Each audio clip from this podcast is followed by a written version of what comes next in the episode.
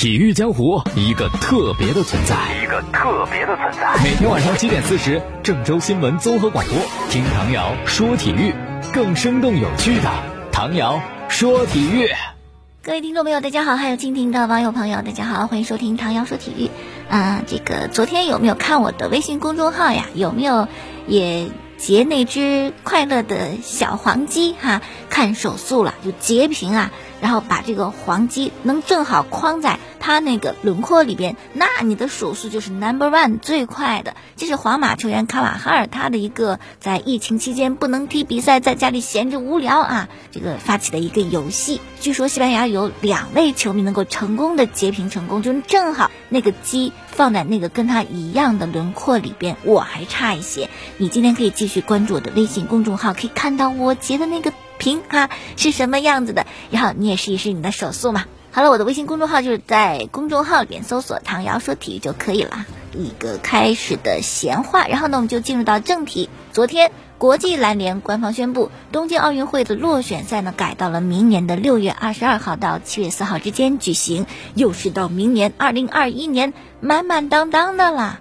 你看啊，这个落选赛改到了六月到七月。然后紧接着七月到八月呢是东京奥运会的篮球比赛，八月到九月男篮亚洲杯，九月到十月女篮亚洲杯。那这些都是改期改过去的。那原来二零二一年也有比赛呀，原来的六月女篮欧锦赛，原来的八月到九月男篮欧锦赛。结果人家的地盘人家坐不了主，奥运会来抢，落选赛也来抢，亚洲杯也来抢啊！我估计这两项什么欧锦赛还得推迟。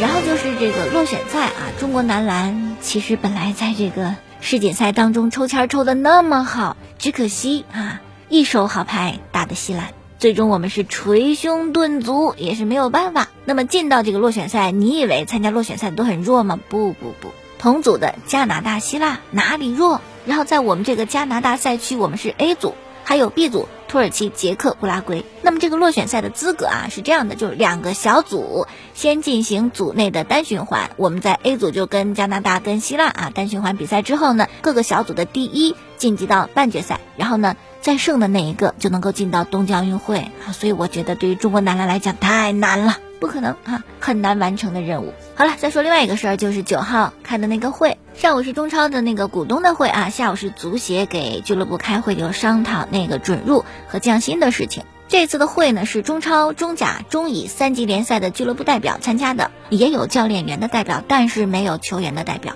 我之前节目当中说过，是吧？如果你讨论降薪的问题，你得派个球员代表参加才行吧，要不然不太全面。我听了你老板的意见，听了你教练的意见，球员的意见谁管？不过呢啊，据说这个研讨会上还有一名持证的球员经纪人参与，那应该也能够代表球员说句话，是吧？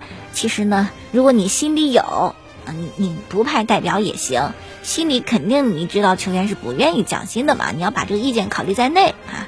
有人没人也无所谓。那么最终这个开会的统一的减薪方案呢是这样的啊，给一个指导意见，给个指导意见呢就是避免纠纷。当然指导意见不会说的很具体，就降多少，他会给一个减薪范围，有一个上限，有一个下限。然后你各个俱乐部根据你自己的财力情况，然后加上跟你自家球员商量的结果，你看你选择这个范围内的哪一段。那如果把这个范围确定好之后啊，比如说你就按上线来，或者按下线来，或者按中间那段来，确定好以后呢，原则就是全队统一的标准来减薪。要说是合理的标准统一嘛哈，但是我还是呃前两天节目当中说过，比如说那些收入低的啊青年球员或者工资本本就低的，是不是可以稍微减的也少一点儿？应该给这些球员予以保护。我不知道啊，到时候俱乐部会不会这个考虑一下？另外呢，就这个会开完以后呢，有记者观察说，哎，没有听到球员们有什么太大的反应。是啊，目前这种情况，其实大家伙心里边已经有了这个心理准备。与其你在这儿思考呀，减薪减多少，你不如盼着联赛早点开始。好了，继续来说，刚才谈到啊，球员没有太大的反应，是因为心里边已经有了一个啊。大概的了解，有了心理准备。确实，眼下世界疫情的发展还是蛮严重的。对欧美国家来讲啊，爆发期很多联赛都停摆了，五大联赛你看不成了吧，是吧？美职篮看不了了吧，都是一样的。所以说降薪也是全世界范畴的一个词汇，特别是欧美的俱乐部，他们应该是更加的算那种职业化的俱乐部，是吧？没有门票的收入，没有附带的产业。什么叫附带的产业？比如说巴塞罗那，哎，巴塞罗那这个城市就是一个特别著名的旅游城市。你要去欧洲去西班牙，肯定到巴萨去转一圈，是吧？啊，到巴塞罗那去转一圈。马德里不见得去不去，但是巴塞罗那要去的啊，高迪式的建筑特别多的，很漂亮。那么，如果你去巴塞罗那这个城市旅游，导游会必定带你去一个地方，去哪呢？去诺坎普呀，然后周边买东西呀，球员的球衣什么的。所以说，你看这个疫情影响到旅游啊，旅游也影响到了巴塞罗那这种周边产业，所以俱乐部有经济危机呀，可以理解也是不能避免的。所以啊，足球场上的豪门，那么在这个疫情之下，经济收入方面就好不起来了。巴萨应该是算是西甲最先宣布要降薪的吧，降百分之七十，狠的不得了啊，一降到底。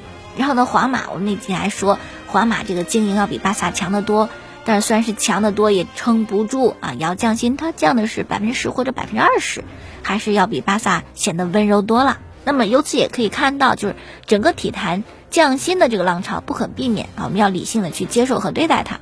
就希望就全世界的防控能够，呃，有持续的向好的发展，否则如果再继续很长一段时间，那对世界体坛来讲打击太大了。要不然降薪一降降到底，要不然可能俱乐部就活不下去。好，看来目前呢降薪大势所趋。那咱们中超谁是首位降薪的球员呢？还真出来了，青岛黄海队的队长王栋，王栋的薪水降幅达到了百分之四十啊，中超首位降薪的球员。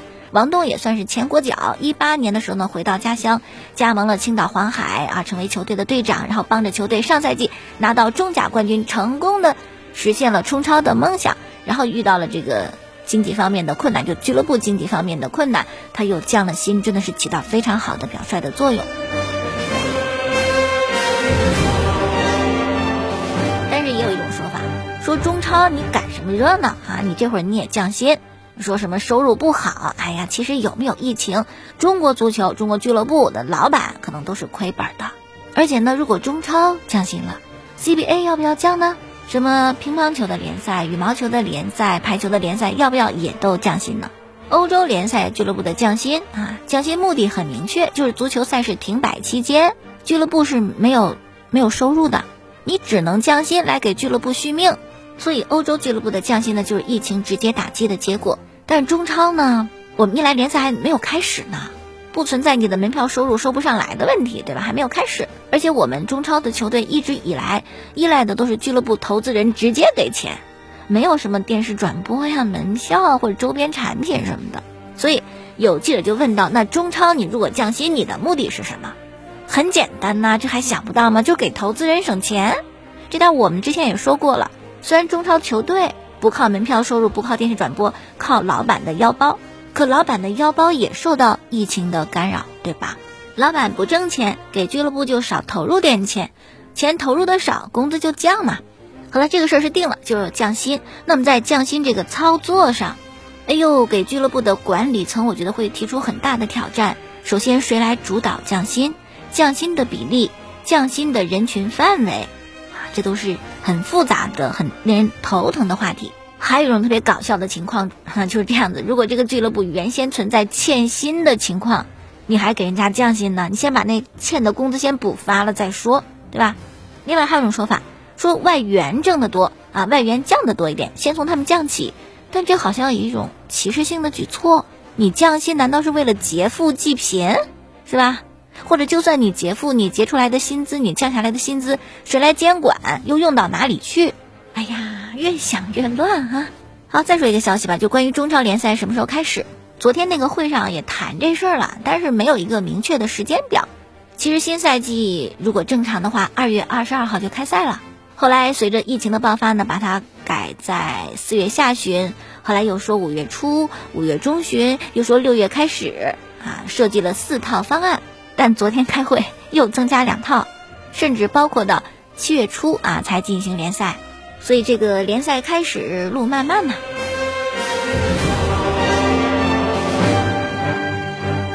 好，再说一消息啊，就是热火队，他们呢最近把价值十万美元的没有出售的新的球衣改成了七千个口罩，然后捐给了当地啊需要这些物资的医疗机构。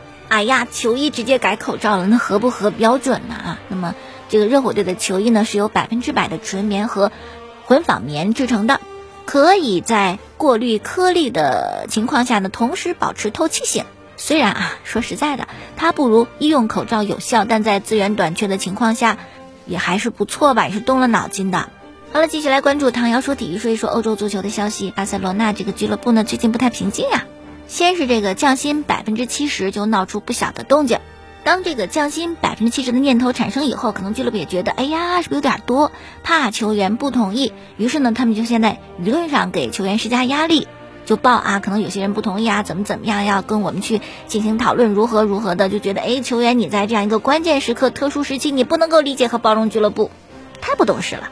就这种舆论呢，梅西就很生气嘛。梅西就说，我们不用你讲，都会接受这个事情，甚至我们会主动说我们要降薪的。你这样子啊，是吧？你编排我们，给我们抹黑干嘛呢？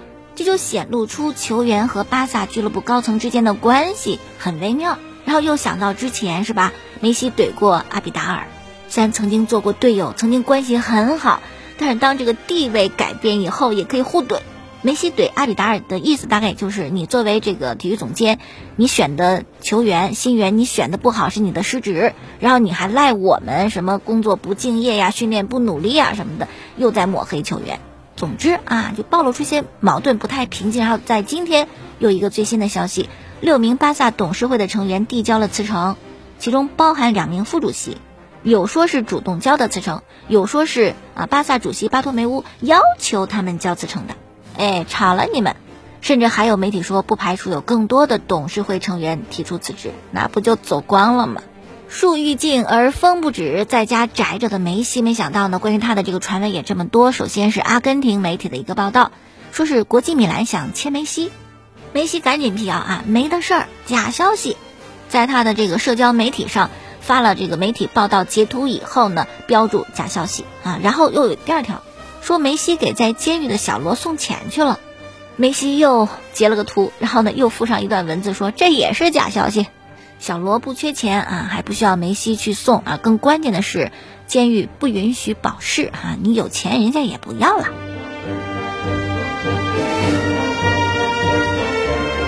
可能真的就是没有比赛看，也没有什么比赛去评论，是吧？你作为评论员、解说员也没了工作，所以刘耳朵呢只好拼点别的事儿哈。就那位巴西的前著名球星，曾经在脚旗杆附近有一个特别知名假摔的那位里瓦尔多，他就说呀：“哎，梅西不会去国米的，他没有什么离开西班牙的理由。如果他真的有一天要走，那可能是去中国或者去美国。”哎，我觉得。可能真的就是巴西和阿根廷球员关系不会特别好啊，里瓦尔多，你不是很了解梅西。我告诉你，有一天在巴塞罗那根本一点用都没有，实在踢不下去的情况下，虽然我是梅西的粉丝啊，我觉得他也不会到中超来踢球的。说完梅西就说 C 罗吧，绝代双骄的另外一位，其实具体是 C 罗的姐姐，叫做凯蒂亚·阿维罗。疫情期间呢，离开葡萄牙到巴西与她的男朋友哈这个见面约会。结果这个行为引发了很大的争议。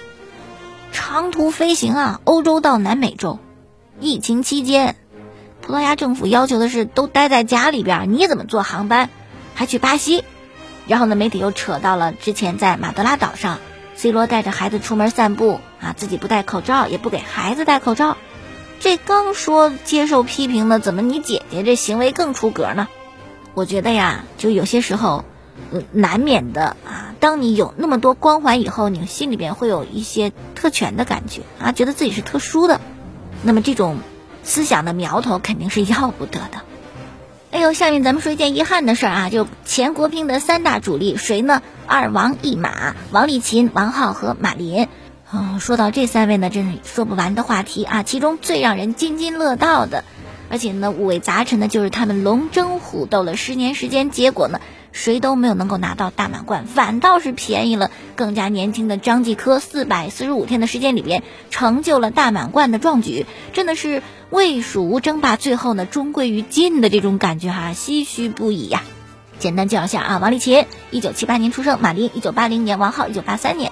王励勤、马林呢，老早就是国乒主力了啊，但因为当时不如刘国梁、孔令辉，所以稍微显得光芒暗淡了一些。他们是到本世纪初才真正担当起队内挑大梁的这么一个角色。王浩呢，年纪更偏小一点，出道更晚，要成为主力也会更晚一点。好，说到本世纪啊，两千年，随着新奥运会的结束呢，国际乒联推行了四十毫米大球政策。这大球一出啊，刘国梁、孔令辉算了，我们也不适应了啊，就逐渐退居到二线。然后呢，二王一马迅速崛起，马上开启他们的时代，包揽了国乒男队自两千年世界杯开始到二零一零年世界杯结束期间所有的单打世界冠军，可以说威名远扬。不过呢，那句老话怎么讲？一山不容二虎，何况还是三只老虎，那就更要打得热闹了哈，容不下。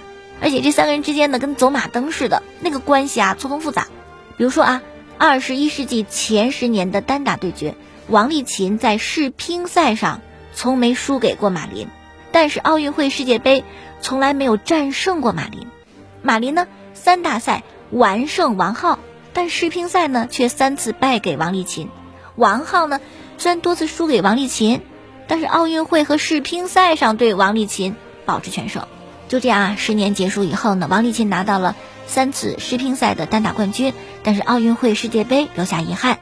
马林呢，奥运会一枚金牌，世界杯四枚金牌，但世乒赛三个亚军，一金都没有。王浩呢，虽然世乒赛、世界杯单打总有登顶，但是奥运会呢，我们都知道千年老二，连续三届奥运会都是银牌，因此他们这三位都无法实现大满贯的伟业。那么这二零零零年到二零一零年十年不就结束了吗？到了二零一一年的时候呢，鹿特丹的世乒赛。于是老将的王励勤、马林止步八强，廉颇老矣。王浩呢，虽然冲进决赛，但是最终输给了张继科。随后，二零一一年的世界杯，二零一二年的奥运会，二零一三年的世乒赛，连续三次大赛决赛，王浩都输给了张继科，成就了张继科的大满贯伟业。张继科踩着王浩肩膀登顶。哎呀，咱们开篇怎么说呢？龙争虎斗十年，是吧？最终都没捞着大满贯，真的很令人唏嘘呀。虽然三个人争斗，同时都能拿到大满贯的概率比较低，但同时三个人都谁也拿不到的概率它也不高呀。尤其马林、王浩这两位啊，只差一块金牌就能超越刘国梁和孔令辉，可偏偏马林世乒赛三届银牌，王浩奥运会三届银牌，真的是很可惜了。不过有遗憾嘛，也掩不住精彩，是吧？曾经的传奇还是可以让我们回味无穷的，这也是。体育的魅力，它很像人生，哪能那么完美？人生的旅途总是有感动，有振奋，有心酸，有难受，但这个过程是很值得我们去记忆的。希望每个人都能够写好自己的人生啊！好了，今天就说这么多了，感谢大家收听。过去的节目录音呢，在蜻蜓 FM 上搜索“唐瑶说球”，节目呢是每天的晚间七点四十，第二天的凌晨一点四十播出。欢迎关注我的微信公众号呢，在公众号里边搜索“唐瑶说体育”就可以了。明天我们再见。